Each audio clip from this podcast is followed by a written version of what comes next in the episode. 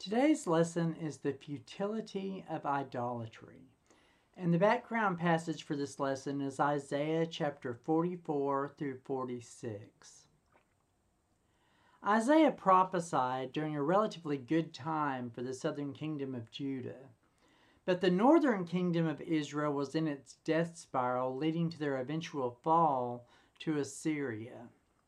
Still, idolatry remained a struggle for both kingdoms in varying degrees until both met their demise in exile at God's punishment.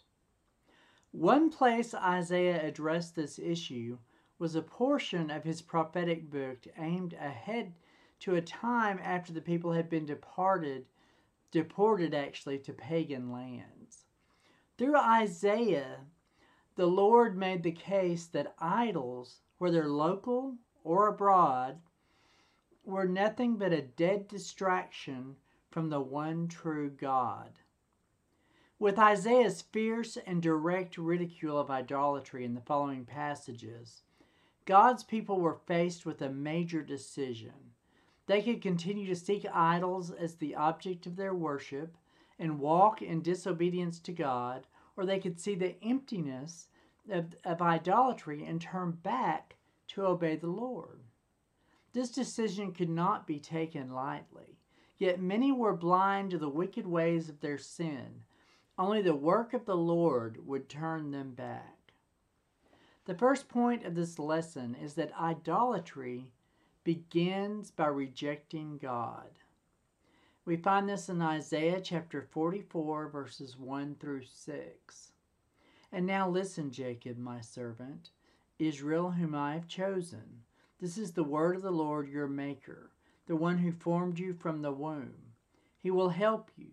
Do not fear, Jacob my servant, Jeshurun, whom I have chosen, for I will pour water on the thirsty land and streams on the dry ground. I will pour out my spirit on your descendants and my blessing on your offspring. They will sprout among the grass like poplars by flowing streams. This one will say, I am the Lord's. Another will use the name of Jacob. Still another will write on his hand, the Lord's, and take on the name of Israel. This is what the Lord, the King of Israel, and its Redeemer, the Lord of armies, says I am the first, and I am the last. There is no God but me. Now, it's important for us to understand what the term Jeshurun means. It's a poetic name for Israel, meaning upright. From Jacob the supplanter to Israel the fighter struggler to Jeshurun the upright, God's chosen people, will eventually be who he intended them to be morally upright people who will faithfully follow him. Through his prophet Isaiah, God told his people that they'd rebelled against me, so I defiled the officers of the sanctuary and set Jacob apart for destruction and Israel for scorn. Because of Israel's idolatry and rebellion, God pronounced judgment on them. But because they were his covenant people, whenever God pronounced judgment, he also provided a way of redemption through his grace.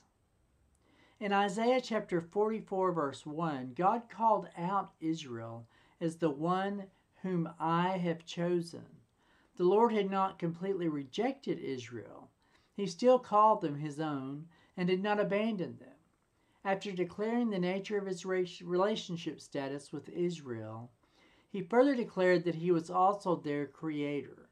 He had made them from the womb. He further declared that he was he, he from the very beginning, God had been present and active in the lives of the Israelites. God also reminded Israel that He was their helper and that they had no reason to fear. Even though they had rejected God for a time, He reiterated that He had chosen them. God graciously promised to continue to provide for the physical and spiritual thirst of His people. He would pour water on the land and pour His Spirit on future generations. They would grow in number, sprouting like popular, poplars, as people aligned and identified themselves with the Lord. Whether this meant Israelites becoming fully devoted to God or Gentiles actually turning to God, or more likely, it's both. The Lord would increase their numbers and He would be their God. They would belong to Him, sealed with His name. This is possible because of the pouring out of God's Spirit. Next, God declared through Isaiah who He who He is, is in explicit terms. Verse 6 reveals seven different titles and characteristics about God. First, Isaiah described God as the Lord. In Hebrew, this name Yahweh, written out as written out as, which is YHWH, which actually is written out as Yahweh, Y A H W E H. This name holds a holy weight. The name Yahweh is different to translate, difficult really to translate. Rather, roughly stated, Yahweh means I am who I am. So the Lord is the I am, the covenant God, foundational for all existence. Second, Isaiah called God the King of Israel. Later, the title King of the Jews would be used to mock Jesus. But here, this was a statement of who was actually in charge of Israel and who ruled and reigned over them. Third, he called the Lord's the Lord Israel's redeemer. God brought Israel out of Egypt, and one day God would bring them out of their future exile as well. This was a promise of what was to come. The final Redeemer, Jesus, will come not only to redeem Israel, but all the peoples of the world. Fourth, Isaiah called God Lord of armies. God holds all the power in heaven and on earth and commands his armies to do his bidding at any point. The strength and authority he has is actually unmatched. Fifth, God described himself as the first. This means that everything had its beginning in God. There was no beginning for God, for, but all beginnings are from God. He is forever and first. Sixth, He is the last. God is eternal and the end of all things. Nothing will outlast God, and nothing can live eternally apart from Him. There is no end for those who find themselves in God because He is the end. Seventh, there is no God but me. This is the ultimate statement God makes to declare that He is undoubtedly the only God. Beyond that, there are no other gods apart from Him. The question for Israel then was whether they would continue in idolatry, giving their honor and attention to worthless idols, or would they recognize Yahweh as the only true God? Unfortunately, they chose idols. Though God comforted the Israelites in telling them that they were his chosen people, he reminded them emphatically who he is, the only true God. All those who worship other gods and their idols will be put to shame. Idolatry is senseless, purposeless, and futile in all respects. The second point of this lesson is that idolatry leads to futile religion. And we find this in Isaiah chapter 44, verses 7 through 11. Who like me can announce the future? Let him say so and make a case before me, since I have established an ancient people. Let these gods declare the coming things and what will take place. Do not be startled or afraid. Have I not told you and declared it long ago? You are my witnesses. Is there any God but me? There is no other rock. I do not know any. All who make idols are nothing, and what they treasure benefits no one. Their witnesses do not see, see or know anything, so they will be put to shame. Who makes a god or casts a metal image that benefits no one? Look, all its worshippers will be put to shame, and the craftsmen are humans. They all will assemble and stand. They all will be startled and put to shame. When God poses a question, he already knows the answer, so there must be still some value in asking for our sake.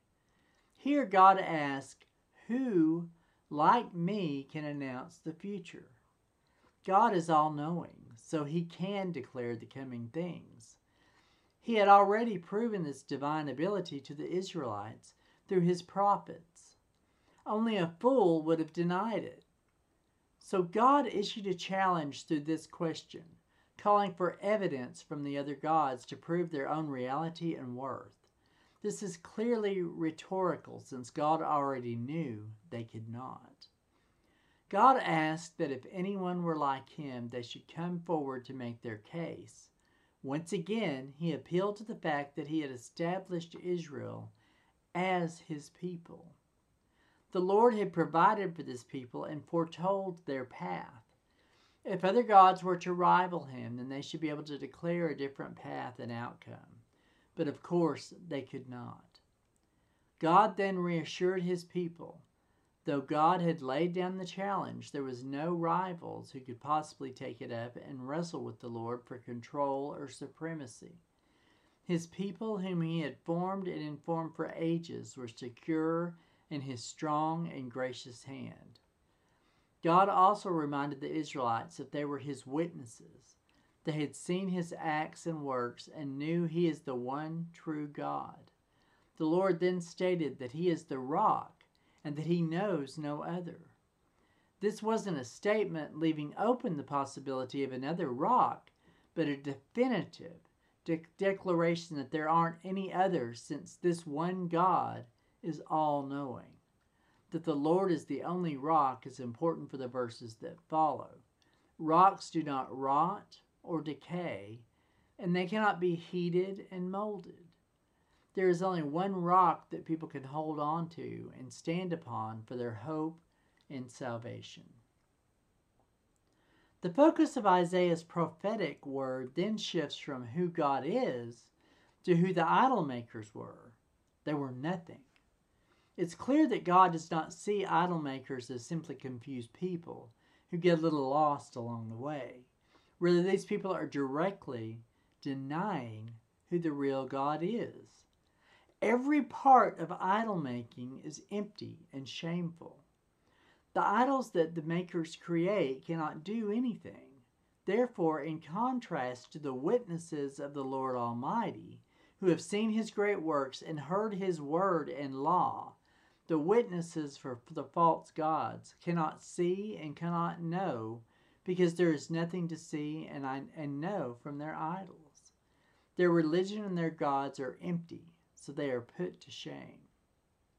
God then asks another rhetorical question Who makes a God that benefits no one? This is the most foolish thing ever. There's no point to it at all, since an idol can do nothing. So those who worship these useless idols will be put to shame. Why? Because the craftsmen are humans. The implication here is that a true God cannot be created by human hands. The Lord is eternal, with no beginning and no end, the first and the last.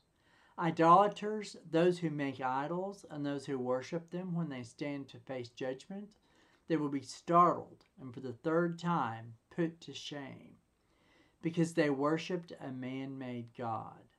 The Lord will not tolerate worship of something other than Himself let alone something so useless as an idol.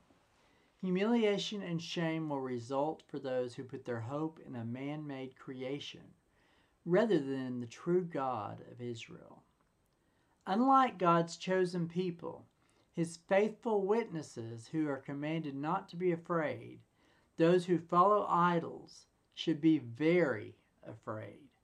But thanks be to God that because of Christ, God provides a way for forgiveness and salvation for all who have followed idols. He calls us to repentance and draws us back to Him that we may find freedom and purpose in Christ alone. Realizing that our idols will not only lead us, will only lead us astray. The third point is that idolatry results in foolishness. We find this in Isaiah chapter 44, verses 12 through 20. The iron worker labors over the coals, shapes the idol with hammers, and works it with his strong arm. Also, he grows hungry and his strength fails. He doesn't drink water and is faint. The woodworker stretches out a measuring line. He outlines it with a stylus, he shapes it with chisels, and outlines it with a compass. He makes it according to a human form, like a beautiful person, to dwell in a temple.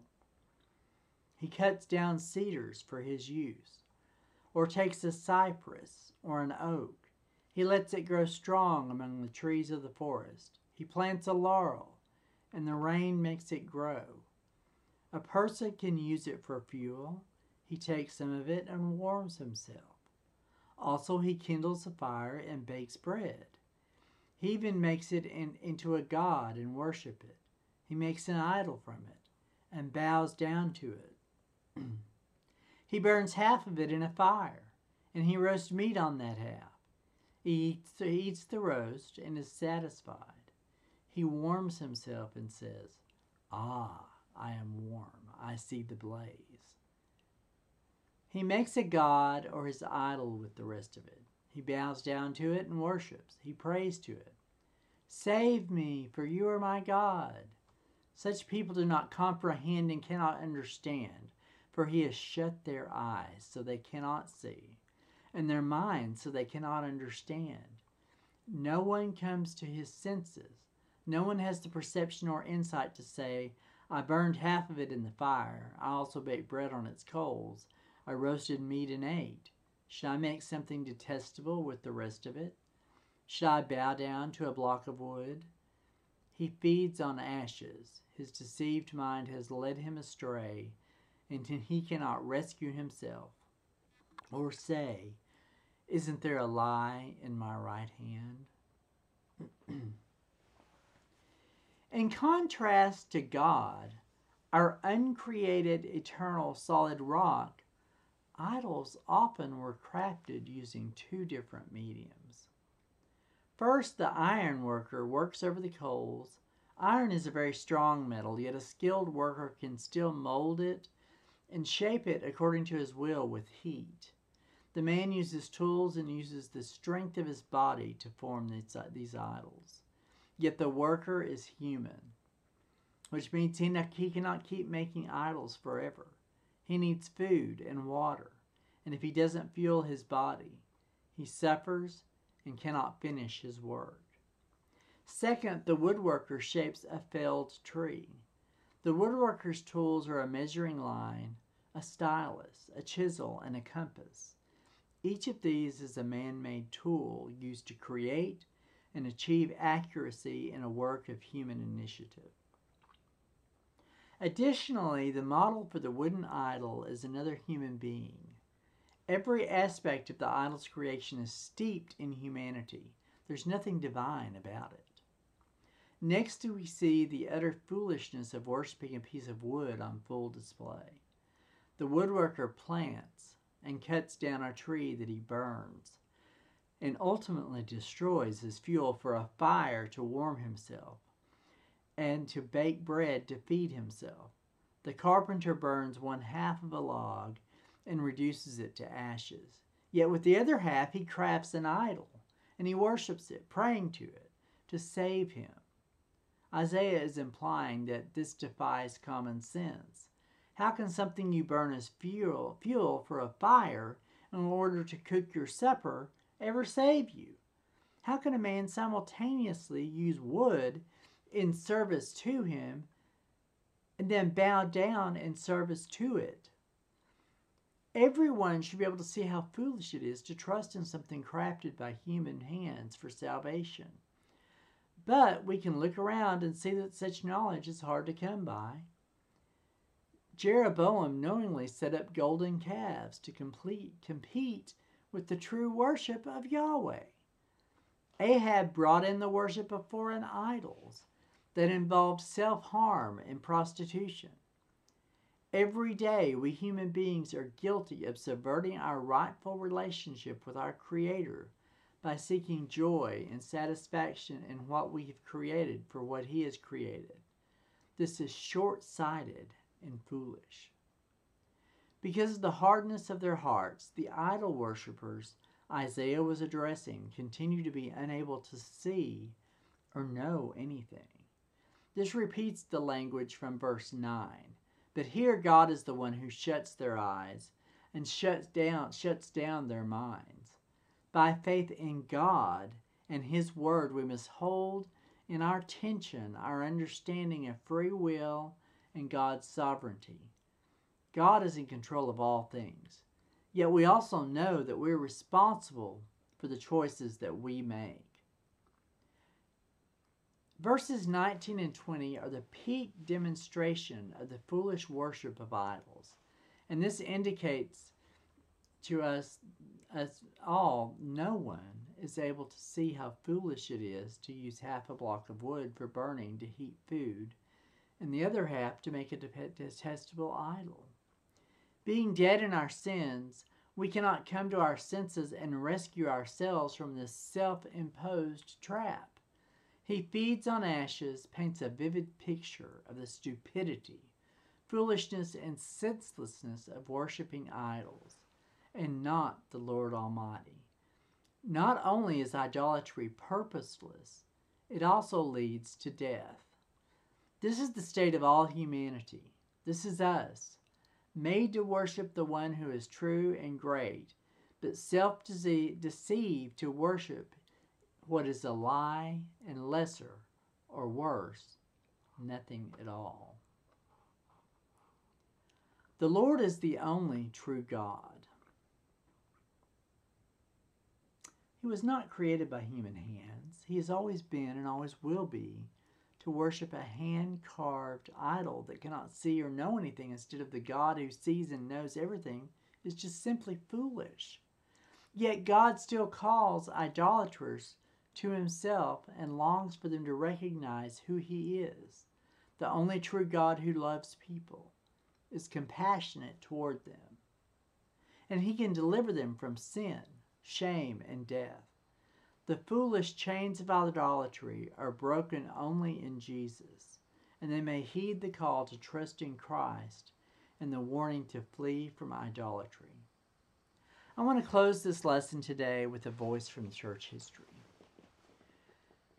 Athanasius, who died in 373, wrote, How could he fail to pity them in this also, seeing that they worship them that cannot see, and hearing they pray to them that cannot hear, born with life and reason people, as they are they are called God, the things that do not move at all, but do not even have life Strangest of all, do they serve as their masters, being who they themselves keep under their own power? Let's close in prayer.